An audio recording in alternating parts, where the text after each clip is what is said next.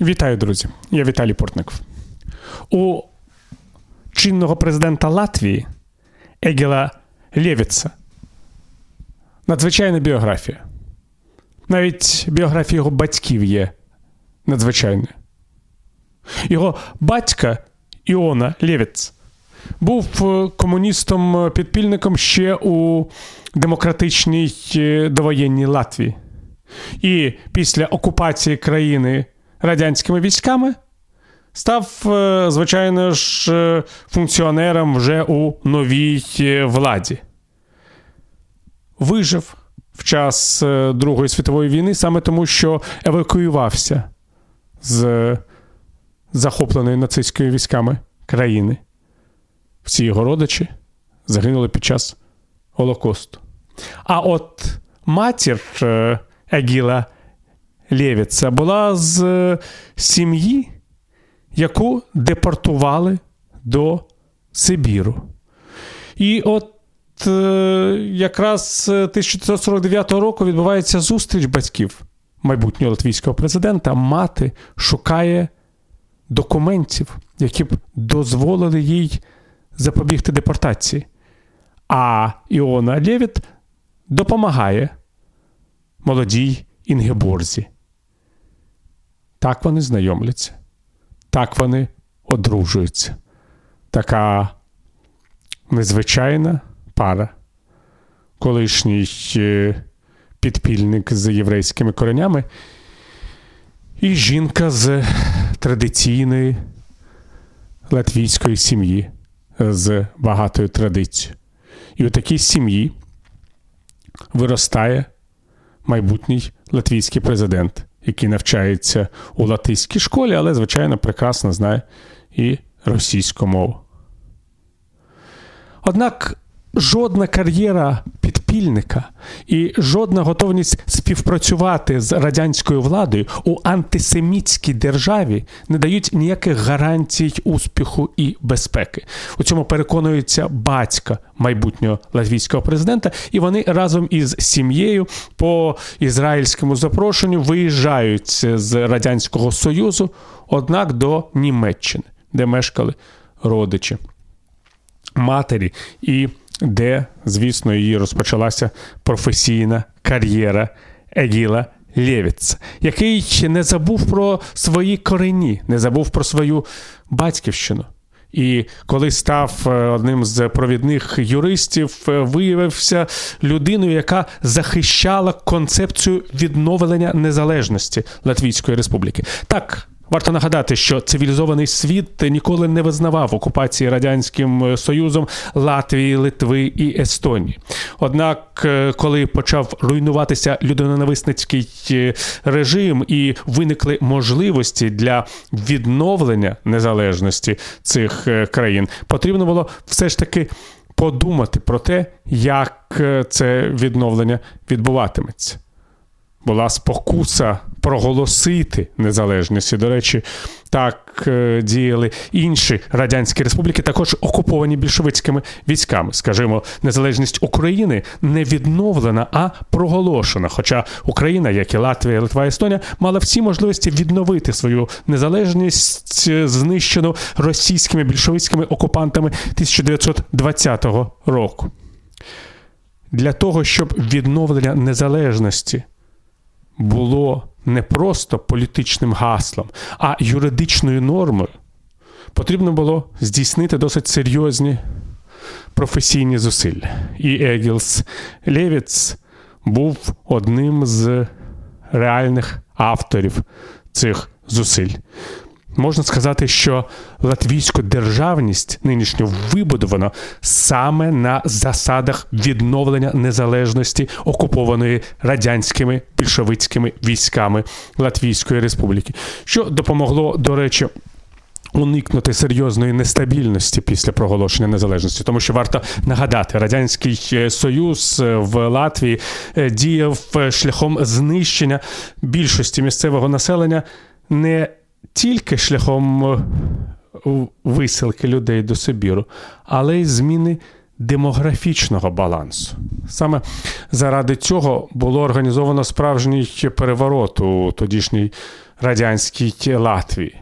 Керівник е, цієї республіки Яніс Калбєрзеш, який очолював ще довоєнну комуністичну партію Латвії і залишився керівником республіки після того, як е, її було окуповано радянським союзом, був усунутий з посади першого секретаря ЦК незважаючи на те, що напередодні підтримав Микиту Хрущова у його боротьбі з представниками старої сталінської гвардії, які хотіли запобігти десталінізації в радянському союзі і усунути Хрущова з посади першого секретаря КПРС.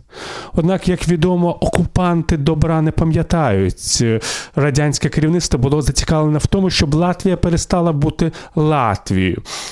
Замість Карл Бєрзін, що на посаду першого секретаря Центрального комітету комуністичної партії Латвії обрали Арвіда Пельше, людина, яка практично ніколи на батьківщині не жила, яка після перемоги жовтневого перевороту 17-го року робила свою окупантську кар'єру вже у радянській Росії, не мала нічого спільного з Латвією. Саме Арвід Пельше і провів програму індустріалізації Латвії, побудови великих підприємств, на які звозили працівників з усього радянського союзу. Але якщо бути точним, сусідніх областей Російської Федерації ці люди досить часто навіть не усвідомлювали, що потрапляють до іншої країни.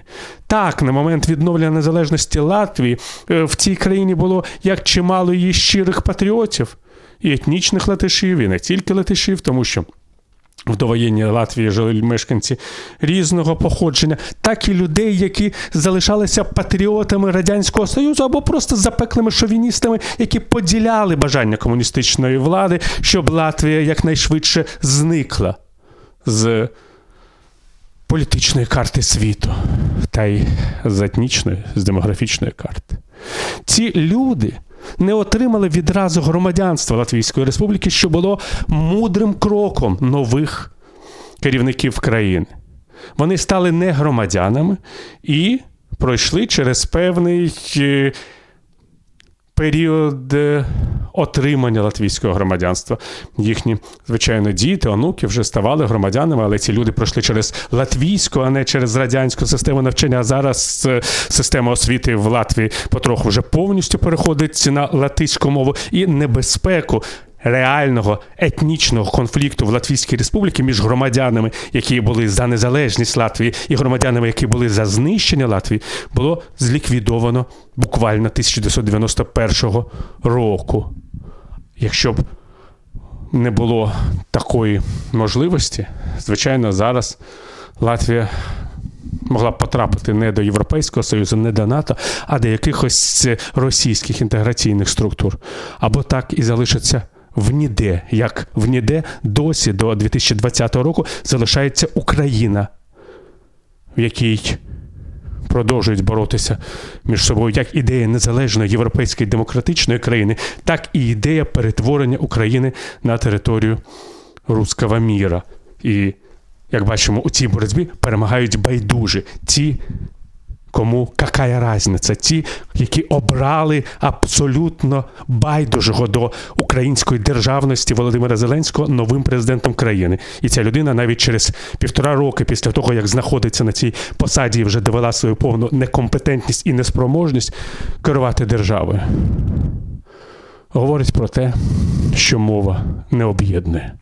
Фактично робить всі дії для того, щоб роз'єднати українців у їхньому бажанні побудувати цивілізовану європейську державу. Тобто робить прямо протилежне того, що має робити очільник цивілізованої держави. І от саме тому я згадав про Єлса Лєвіц. А ви думаєте, чому? Про людину із, звичайно, не схожою на Володимира Зеленського біографію.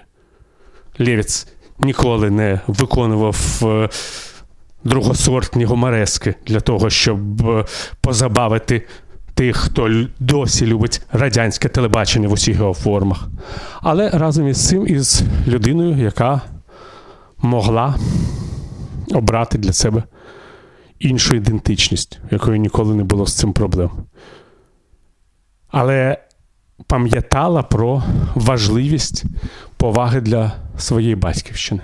І от коли Лєвіц став президентом Латвійської Республіки, він про цю повагу не забув. Президент Латвії це людина, яка насамперед виконує функції символа держави, очільника і громадян.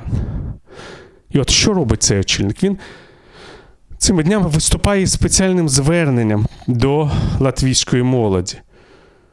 І це дуже важливе звернення для президента.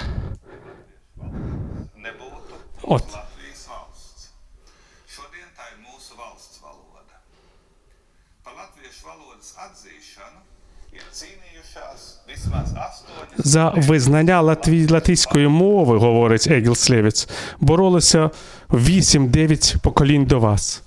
Але у вас особлива роль утримати те, що вдалося захистити. Кожного дня використовувати латиську мову, з часом її модернізувати, робити більш сучасною.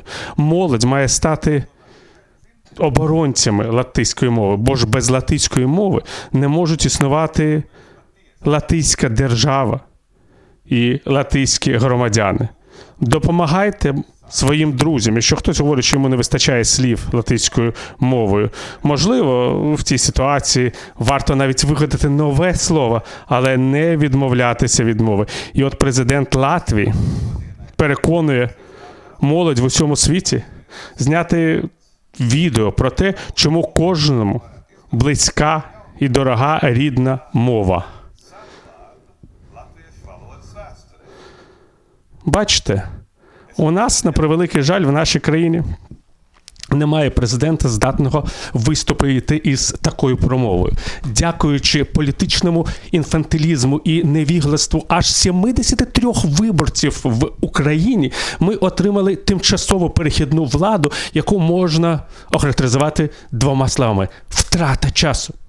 Але це не означає, що кожен з нас не має думати про те, про що думає президент Латвії. Ми ж бачимо, що президент Латвії Егіл Слівенс на самом, на сам, насправді більш схожий на президента, який має бути в Україні, ніж та людина, яка сьогодні обіймає посаду очільника України.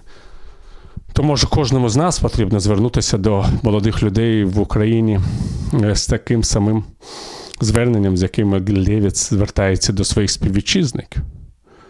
Охороняйте рідну мову, користуйтеся рідною мовою.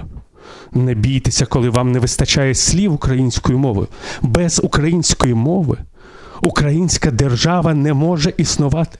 Українська мова об'єднує тих, хто мріє про демократичну, незалежну, суверенну і заможню Україну. Більше того, без української мови, без української історії, без українського розуміння традицій.